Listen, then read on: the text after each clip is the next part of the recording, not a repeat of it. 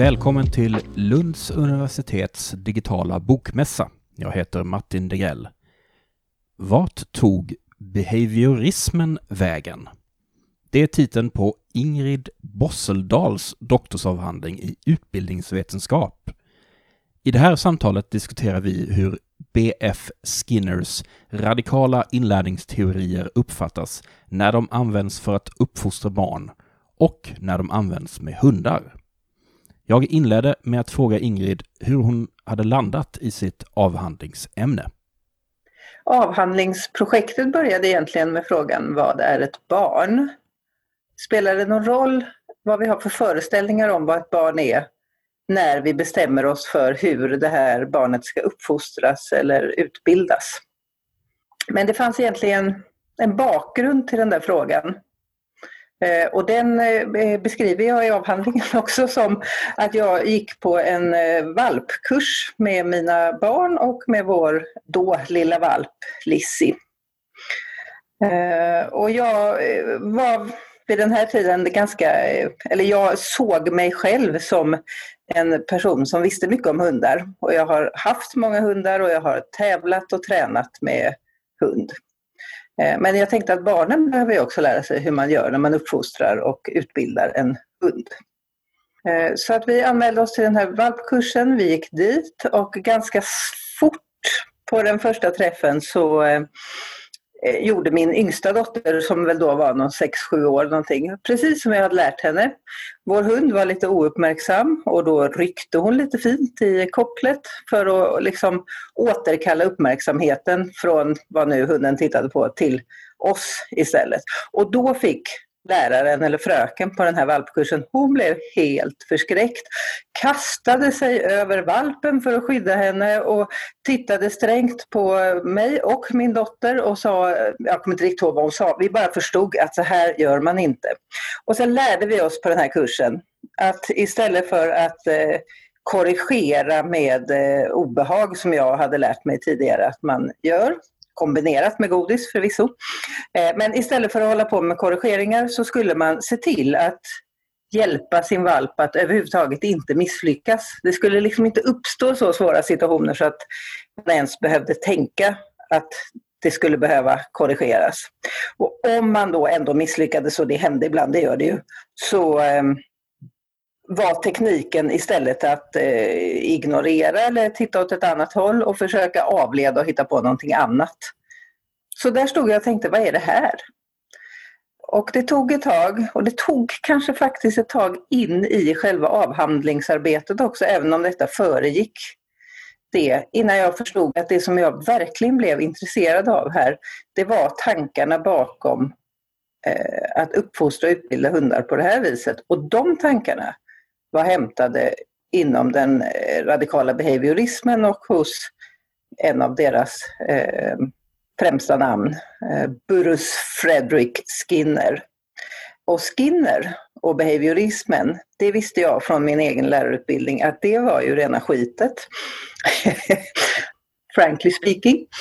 Eh, så att det blev ju jättekonstigt. Hur kunde någonting som jag hade lärt mig var så dåligt och så byggt på eh, dominans och bestraffning och eh, manipulation. Hur kunde det på den här valpkursen framstå som någonting som tvärtom ja, användes för att skapa väldigt eh, jämlika och jämbördiga relationer och faktiskt för att bemyndiga hunden, inte alls förtrycka den utan ge den en röst och en möjlighet att på något vis påverka hur, hur man skulle ha det ihop.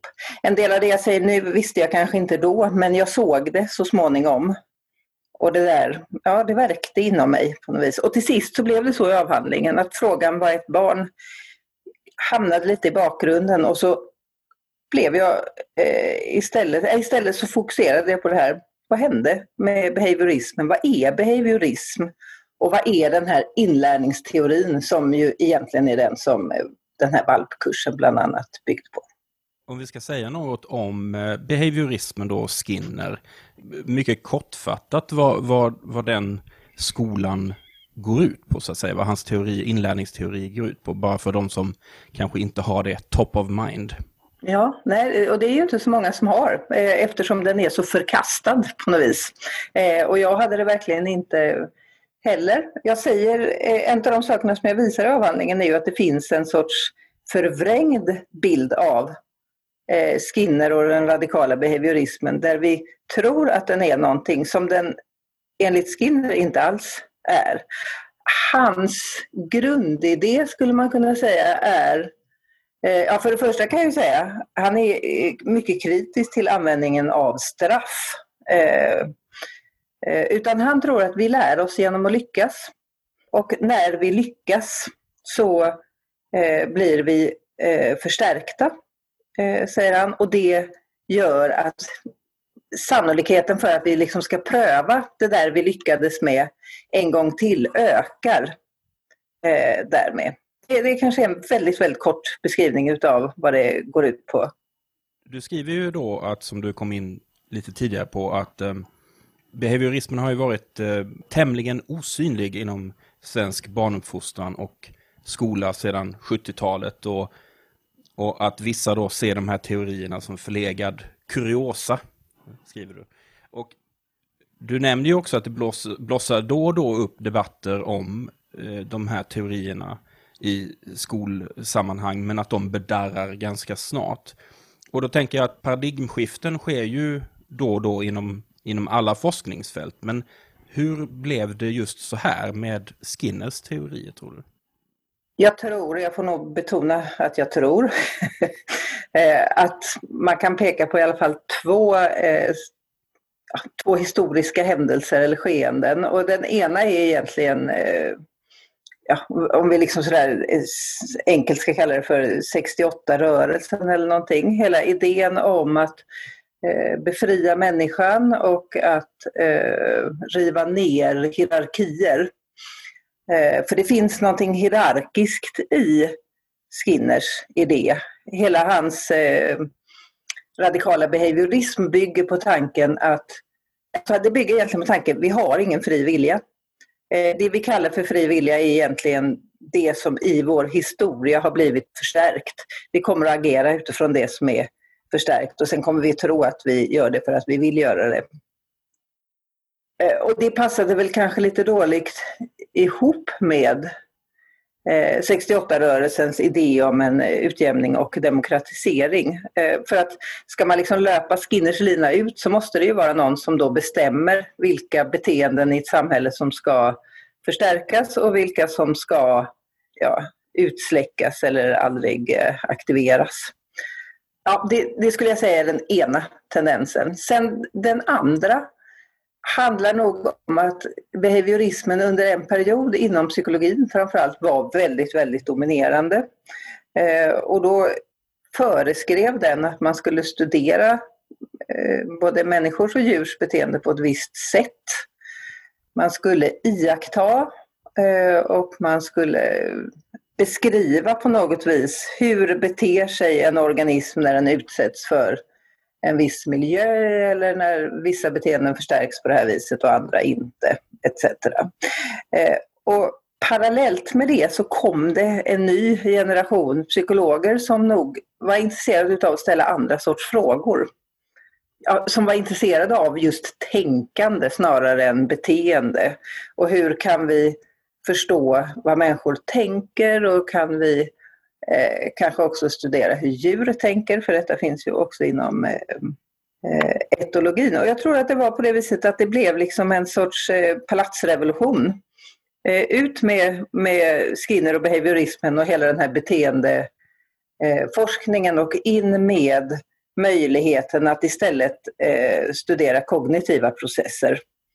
Och, och, det roliga tycker jag, eh, som jag såg under min eh, mitt avhandlingsprojekt, det är ju att det är kanske egentligen inte på det viset att Skinner någonsin, att Skinner och hans inlärningsteori någonsin har vederlagts. Den har utvecklats och kompletterats utav vissa. Men de här som är väldigt kritiska, det är egentligen inte så att de säger att han har fel. Men de vill titta på någonting annat och de tycker att det han gjorde var ointressant eller, eller på något vis förkvävande. Och det är väl kanske en av de sakerna som jag också säger mot slutet i avhandlingen att det kan finnas en poäng att plocka fram inlärningsteorin igen och titta på den på ett nytt sätt. För det är ju helt uppenbart så att inom hundträningen så har den fått betyda någonting helt annat än vad den kom att få betyda inom eh, utbildningsvetenskapen till exempel.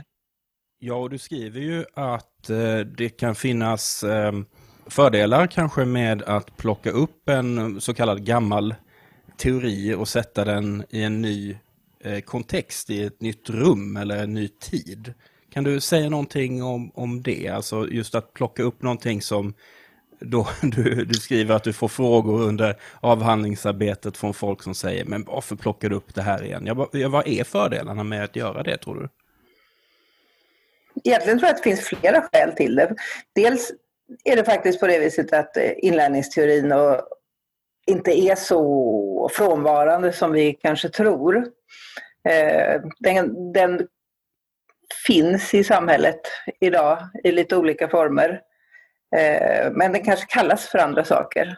Så, så en bra sak med det hela det är ju helt enkelt bara att vara medveten om vad är det egentligen för teoretisk eh, grund som, som man skulle kunna spåra i eh, teorier som de här om nudging till exempel som har fått Nobelpriset.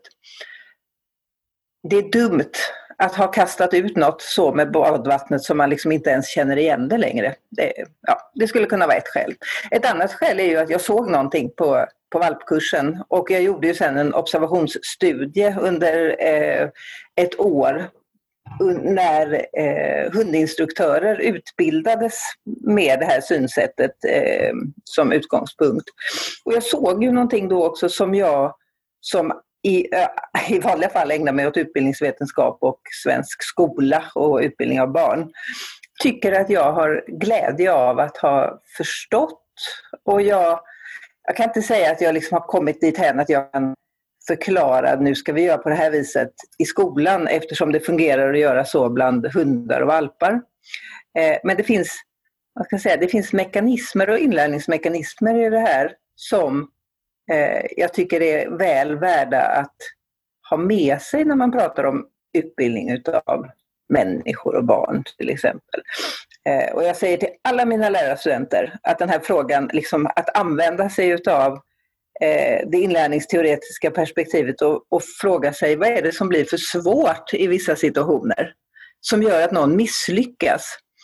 Att den är oerhört värdefull därför att kan vi låta bli att göra det för svårt och kan vi skapa förutsättningar för våra elever att lära sig genom att lyckas så, så kommer vi både att eh, ha åstadkommit en säga, en trevligare skola kanske. Vi kommer att ha det bättre tillsammans. Eh, och jag tror också att elevernas förutsättningar att lära sig har blivit eh, bättre på det viset.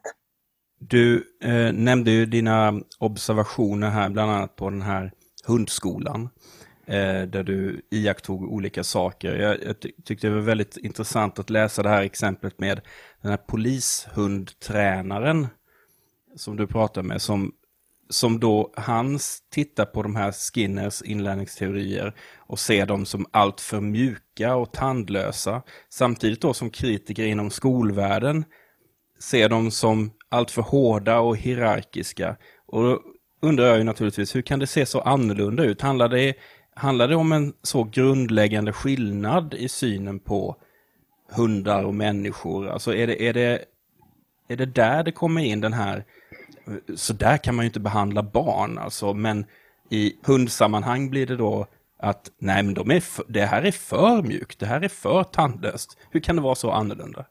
Ja, det är ju en av de saker som verkligen på något vis retar min nervositet här, eller mitt intresse. Eh, också. Jag tror att ett svar skulle kunna vara att just den här polishundtränaren, det, han representerar ju på inget sätt det synsätt som jag såg på, eh, hundskolan. Utan han kanske mer representerar det som jag kunde sen förr, det som jag trodde att man skulle göra när jag lärde mina barn hur de skulle uppfostra vår hund. Men jag tänker, han utgår ifrån att en hund är någon sorts stycke rå natur. Eh, och för att eh, en hund ska kunna fungera ihop med människor så tänker han att då måste vi betvinga på något vis den här råa naturen. Och det gör vi genom dominans och eh, genom att eh, ha väldigt eh, hårda ramar och att inte uppmuntra någon eget initiativ hos hunden utan vi styr och den följer. Eh, annars så kommer den här på något vis eh, skrämmande naturen att kunna komma upp till ytan och bli någonting som vi inte vill ha i våra möblerade rum. Om man, om man liksom tittar till skolan istället så finns det ju eh, en syn på barnet som har vuxit fram de senaste, ja, ska vi se vad vi kan tänka om det, ja, de senaste decennierna säger jag, eh, från slutet på 1900-talet, där man har gjort upp med gamla utvecklingspsykologiska teorier om barnet som någon delvis ofullkomlig existens. Att vara barn är att vara på väg att bli vuxen, det vill säga att vara på väg att bli någonting. Och I den nyare barnforskningen som växer fram i slutet på 1900-talet så, så börjar man ifrågasätta det här synsättet och säger men barn är någonting också redan när de är barn. Och så har man skapat en dikotomi här mellan barnet som becoming, det gamla utvecklingspsykologiska synsättet, och barnet som being, alltså barnet som någon som redan är någon som har rätt att eh, ha, ha ett liksom aktivt inflytande över sitt eget liv och har, har en rätt att bli lyssnad till som den den är. Man kan säga att hela barnkonventionens eh, synsätt på barnet i, ganska mycket vila på det här barnet som being. Och om man har den idén, då tror jag att eh, Skinners inlärningsteori kan bli ett hot då istället mot den här eh, being-existensen. Eftersom inlärningsteorin ändå i någon mening bygger på att man ska forma och eh, omskapa eh, barnet till någonting. Åtminstone en tolkning av inlärningsteorin ser sån ut. Och det har väl varit det som man då har vänt sig emot. Sen visar jag ju egentligen i avhandlingen att inlärningsteorin är mer som ett sorts redskap och att det faktiskt betyder någonting i vilken kontext, vilket sammanhang man sätter det här redskapet. Och då är det så att visst, man kan använda det för manipulation och för att eh, vad ska jag säga, frånta eh, barn till exempel deras eh, agens eller deras aktörskap. Men, men man kan också se att på hundskolan används exakt samma eh, teoretiska verktyg eller synsätt i ett annat syfte. Därför där handlar det verkligen om att försöka utveckla det som eh, en amerikansk filosof som heter Donna Haraway har beskrivit som eh, companion species pratar hon om. Alltså vår möjlighet att fast vi är olika, för det erkänns på hundskolan, en hund är en hund och en människa är en människa. Trots den här olikheten så, så, så försöker man på hundskolan hitta ett sätt att skapa relationer där vi ändå kan mötas som olikar men som jämlika olikar på något sätt. Där båda har möjlighet att utöva inflytande över vad man ska göra tillsammans. Och i grund och botten bygger ju allt detta på att det finns någonting i att vara partners, att lösa problem tillsammans som är väldigt grundläggande hos både en hund och hos en människa eller hos en vuxen och ett barn. Vi, vi gillar att göra saker ihop. Vi är sociala varelser. Ja, och, och där liksom den här gemensamma agerandet eller det gemensamma problemlösandet, försöket att förstå varandra fast vi är olika, kan vara mycket, mycket mer förstärkande än en godisbit till exempel. När man läser boken så börjar en liten reflektion som jag gör som ju inte är så att säga eh, själv verksam i, i, i det här fältet. Men jag får ju en väldigt eh, tydlig uppfattning om att det, det finns, liksom, verkar finnas i allmänhet väldigt starka åsikter om olika uppfostringsmetoder, alltså både oavsett om vi pratar om, om vi pratar primärt om barn då kanske. Alltså man tenderar hålla på en väldigt hårt och vara ganska anti allt annat. Var, varför tror du det är så? Det kanske faktiskt har att göra med det där som var en gång utgångspunkten för hela avhandlingsprojektet. Att det handlar också om vad vi tänker att den andra är för någon. Vad är ett barn eller vad är en hund? Och vad är vi själva i relation till hunden eller barnet? Eh, och om någon då kommer och, och Alltså om vi är övertygade om att hunden är en rå natur som vi måste slipa på något sätt, eller barnet. Om det då kommer någon och säger nej, det här är en metod som gör det möjligt att ge det här stycket natur en röst och en möjlighet att liksom få inflytande över hur ni har det tillsammans, ja då blir det kanske väldigt provocerande. Och vice versa. Är vi övertygade om att barnet eller hunden eller vår, eh, vår medmänniska ska bemyndigas på något vis ha ett stort inflytande över sig själv och den situation som vi gemensamt befinner oss i, ja då kan det ju vara rätt besvärligt med perspektiv som säger att vi, som den här polishundtränaren till exempel, som säger att vi ska skrämma eh, den andra, att vi ska locka den att göra misstag för att kunna korrigera den. Eh, och att vi ska bete oss mot den andra på ett sätt som gör att den blir fjäskig och inställsam. För då skapas ju också en helt annan relation än den vi föreställer oss att vi, vi vill ha. Avslutningsvis här då, vad hoppas du att man tar med sig från den här boken? Fick du, fick du själv något svar på frågan i titeln, alltså vart tog behaviorismen vägen? Jag tror jag hoppas mest av allt att man eh, ska börja fundera på hur, hur relationer, jämlika relationer mellan olika kan utformas. Eh, hur man på något vis kan erkänna olikhet och ändå ja, utveckla någon form av eh, etik för eh, detta i till exempel utbildningssammanhang. Nu befinner jag mig ju just i ett vetenskapligt sammanhang där vi pratar om utbildning och vi utbildar lärare. Så att där blir det väl extra förstärkt för mig i alla fall att den här frågan gärna får, får lyftas och, eh, och problematiseras. Jag gör inte anspråk på att ha några färdiga svar men jag tänker att det är liksom ett synsätt i alla fall som jag gärna skulle vilja få in där. Boken heter alltså Vart tog behaviorismen vägen? Social responsivitet mellan barn och vuxen, hund och människa. Ingrid, tack så hemskt mycket för att du var med oss här idag. Tack så mycket för att jag blev inbjuden.